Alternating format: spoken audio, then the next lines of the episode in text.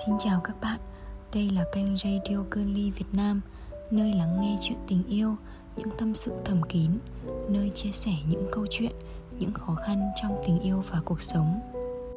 Hôm nay mình xin được gửi tới chủ đề radio. Ngày cuối nhìn thấy nụ cười của em. Xin mời các bạn cùng lắng nghe. Cô và anh tìm đến nhau qua một trang web hẹn hò. Ngày tháng dần qua, cuộc tình của cả hai cũng đến ngày bước sang trang mới.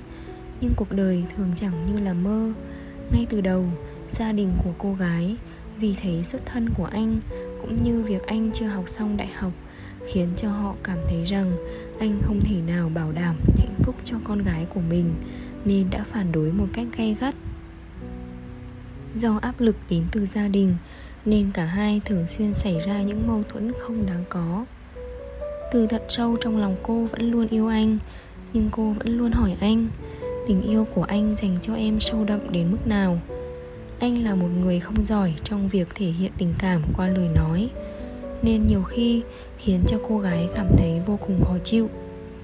Cũng chính vì vậy, Cộng thêm áp lực từ gia đình, Khiến cho bản thân cô chỉ biết trút giận lên anh, Còn anh chỉ biết nhìn bạn gái của mình Và chịu đựng trong im lặng.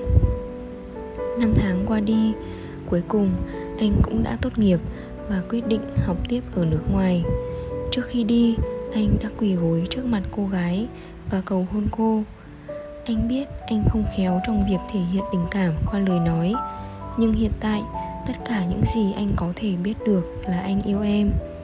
Nếu được em cho phép, Anh nguyện dành cả cuộc đời còn lại của mình Chăm sóc cho em Và dành cho em những điều tốt đẹp nhất còn gia đình của em, anh sẽ cố gắng hết sức để nói chuyện và thuyết phục họ. Liệu em sẽ lấy anh chứ? Dù cô biết, anh không giỏi trong việc giao tiếp, nhưng những lời hôm đó của anh đã lay động trái tim của cô và cô đã đồng ý. Với sự quyết tâm của chàng trai, cuối cùng gia đình cô cũng đã nhượng bộ và cho phép anh được kết hôn với cô. Nhưng do thời gian anh đi học đang đến gần, không thể chuẩn bị cho hôn lễ nên cả hai chỉ kịp đính hôn. Sau khi anh đi và tiếp tục việc học của mình, cô bắt đầu ra ngoài đi làm để hy vọng ngày anh trở về, cả hai có chút vốn để dành. Ngoài giờ học và giờ làm việc, cả hai thường gửi những lời yêu thương cho nhau qua email và những cuộc điện thoại kéo dài vỏn vẹn đôi ba câu. Dù biết rất khó khăn, nhưng cả hai chưa bao giờ nghĩ đến chuyện bỏ cuộc một ngày nọ. Khi đang trên đường tới công ty, thì một sự việc nghiêm trọng đã diễn ra.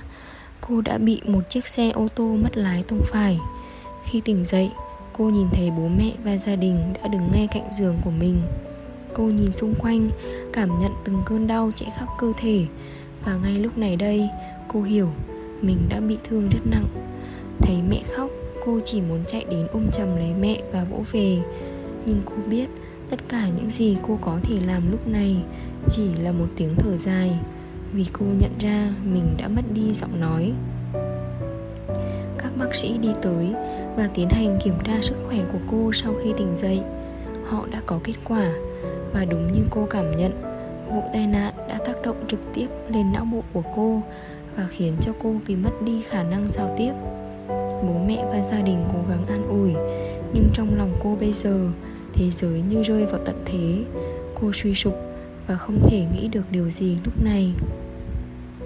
Trong thời gian nằm viện, tất cả những gì cô có thể nghe được chỉ là tiếng khóc lặng lẽ từ tận sâu trong lòng cô và cũng chỉ có nó đồng hành cùng cô trong suốt quá trình điều trị. Khi trở về nhà, mọi thứ dường như không có gì thay đổi ngoài trừ tiếng chuông điện thoại. Mỗi khi nó vang lên lại khiến cho trái tim của cô bị giằng xé.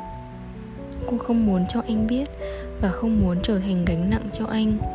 Ngay thời điểm đó, cô đã viết một bức thư cho anh và nói rằng cô không thể chờ đợi thêm được nữa.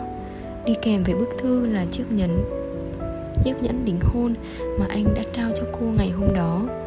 Đổi lại, hàng triệu hàng triệu lượt trả lời và vô số các cuộc điện thoại từ anh. Nhưng anh đâu có biết cô đã phải chịu những đau đớn như thế nào? Cô chỉ có thể nhìn từng dòng từng cuộc điện thoại từ anh trong ánh mắt. Những gì cô có thể làm lúc này là khóc mà thôi. Và rồi ngày đó cũng đến Cha mẹ của cô đã quyết định chuyển đi nơi khác Với hy vọng rằng cô có thể quên đi tất cả Và sống một cuộc sống hạnh phúc mà không có anh. Với môi trường mới, cô đã học ngôn ngữ ký hiệu Bắt đầu có những bạn mới Và dần quen với cuộc sống nơi đây. Hàng ngày, cô luôn tự sẵn lòng phải quên đi anh Và mong rằng anh sẽ mãi mãi chỉ là một ký ức đẹp trong trái tim cô. Cho đến một hôm Bạn của cô đến thăm Và kèm một tin báo rằng anh đã trở lại. Cô viết vài dòng lên trang giấy nói bạn mình Không được để cho anh biết Về tình trạng hiện tại của mình Và cứ như thế tin tức về anh cũng không còn xuất hiện nữa. Một năm trôi qua Bạn của cô, người bạn mà đã mang tin anh quay trở về Báo cho cô biết Nay lại đến tìm cô với một chiếc phong bì. Trong phong bì có tấm thiệp mời đám cưới của chàng trai ngày ấy.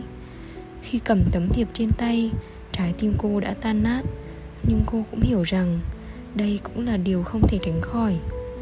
Nhưng tưởng rằng Mọi chuyện đã kết thúc Thì cô nhận ra tên của cô dâu Trong tấm thiệp là tên của mình. Khi chuẩn bị viết dòng chữ để hỏi bạn mình về chuyện đã xảy ra, Thì anh bỗng xuất hiện trước mặt cô.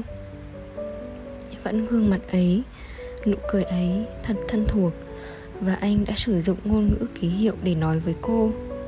Anh đã về và dành một năm vừa qua để học ngôn ngữ ký hiệu, Chỉ để cho em biết rằng Anh không quên lời hứa giữa hai chúng ta. Hãy để cho anh có cơ hội trở thành tiếng nói của em hay em nói những điều mà em muốn nói Và ấp ủ trong lòng. Anh yêu em.